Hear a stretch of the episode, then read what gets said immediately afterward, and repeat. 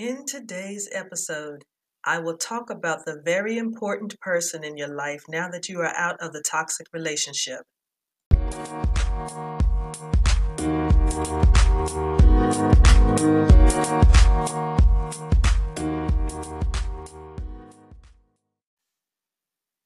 Peace and blessings, everyone.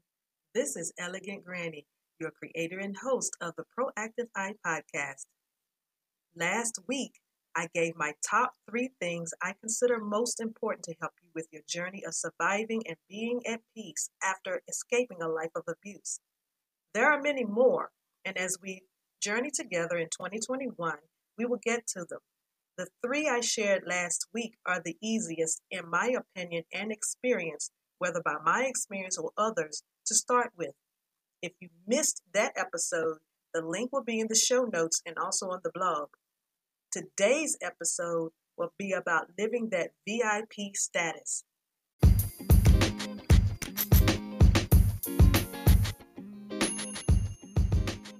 As nice as it is taking care of everyone else, it is more important to take care of the most important person in the situation you. As I've mentioned before, starting over in a life without abuse can be a struggle because of the great amount of trauma you have experienced. So now that you have gone through the motion of last week's activities that are vital to get you moving towards healing, it is time to live that VIP status. What I mean by VIP status is no one in this world should be more important to you than you. And this is also for those who have not experienced abuse. In any given situation, it is necessary that whatever or whoever you are engaged in or with brings you peace and things you want to manifest. If that's not happening, there's a problem. So, Granny, what does living that VIP status look like? Well, I'm glad you asked. The first thing is scary.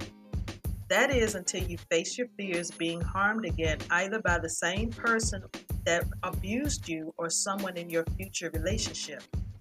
This is why I strongly suggest in every episode to see a physician and a mental health specialist. Fear looks different to each survivor. Some can manage to make small moves even if it takes them a while to get to point B, and others are paralyzed by fear and need support to move in that direction. Your therapist can help you develop coping skills that would aid you into motion so you can begin to live a happier and healthier life. It can also be confusing until you take out pen and paper and begin to write down what it is you want your life to look like. If you want to get from point A to point B, you need a plan. Only you know what you want and what you need to be successful with what you want. Sometimes you may need help with developing a plan, and that's okay. Get a plan. After coming out of my toxic relationship with my ex husband, I wrote down a list of things I wanted to accomplish that first year. And those things were getting money, go back to school, work on my health, and work on not being afraid of being attacked by my abusers, friends, and family, and getting acclimated to getting back out in society, enjoying life as I once did before I married. In order to do that, I had to first know what it was I wanted so I could find out which direction I needed to be headed. Getting money, I needed a job that paid more money and advanced my skills. So I sought out employment that gave me a comfortable amount of money to get my life going so I could take care of myself again. Going back to school, now this was a little tough for me. I knew I wanted to finish grad school, but when it came to knowing how to handle my doctorate, it was difficult. It was two years later before finding a school that aligned with the vision I had for my life. Until then, I was deciding to settle for a couple of schools that would pretty much have me start all over again, which was definitely not the plan. To work on my health, I continued having conversation with a physician, letting her know what my goals were, and she gave me direction on how best to accomplish them with the knowledge and previous experience I had for living a healthy life. To work on not being afraid and to heal from trauma I experienced, that's where the mental health specialist came in. Now, I know you've heard me say this before. Seeing a therapist was a game changer for me, and it was. Although I was victimized and experienced a lot of trauma, my self healing or self help techniques I was using helped me begin my journey. My therapist is a psychotherapist, someone who does not prescribe medication but uses talk therapy. So we did a lot of talking. Well, I did most of the talking. It sure helped to get everything off my chest. I was able to think clearly because my mind wasn't bogged down with what I couldn't do, but what I was free to do. Sometimes, as you are on your journey of healing, you forget you are free to do what you want, when you want, and how you want. You are no longer controlled by your abuser. The last thing I want to stress about living that VIP life is setting time to spend the day with yourself. Just like the early stages of an intimate relationship, you need time to acclimate with yourself and know who you are again as someone who is free to be me, so to speak. Now, of course, if you have children, they may look different.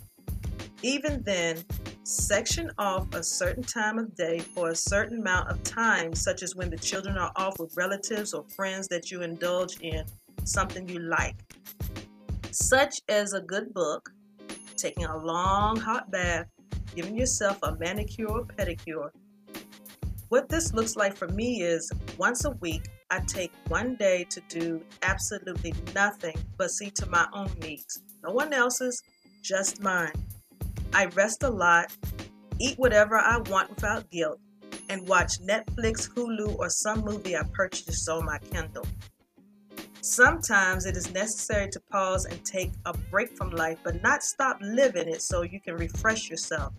The benefits of doing this for yourself is you feel better, you can think better, and it builds stamina so you can keep going. Not giving yourself this much needed break will do the exact opposite of each one of those things. There are more things you can do now that you are in VIP status, but I'm going to end it here so I won't talk your ears off. Well, and one more thing before we part ways. Yeah, yeah, yeah, I know. I already said the last thing I want to stress, but you also live that VIP status by going out and enjoying things you once did before trauma. There's no one or anything stopping you, so why not? For instance, I love traveling, book clubs, poetry readings, sing a symphony or some plays, Fine arts is my most favorite activity. Being in a place of peace affords you the opportunity to enjoy those things again. So, now, what are some of the things you enjoy doing?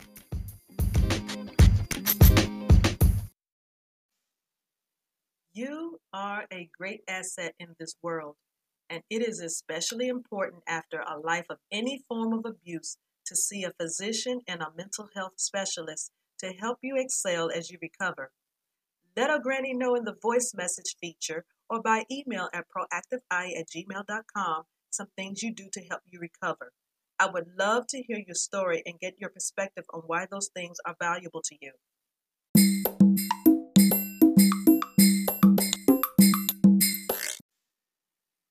It has been a pleasure sharing with you today. All links to connect with me and free resources are in the show notes. Feel free to download episodes and take advantage of the free resources provided.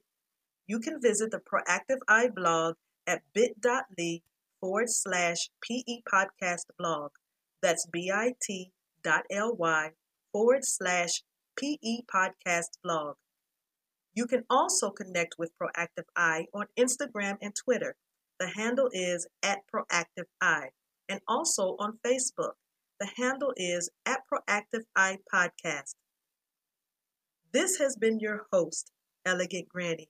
Thank you for your support and visit again. And remember, healing is a continuous process, not a one shot deal.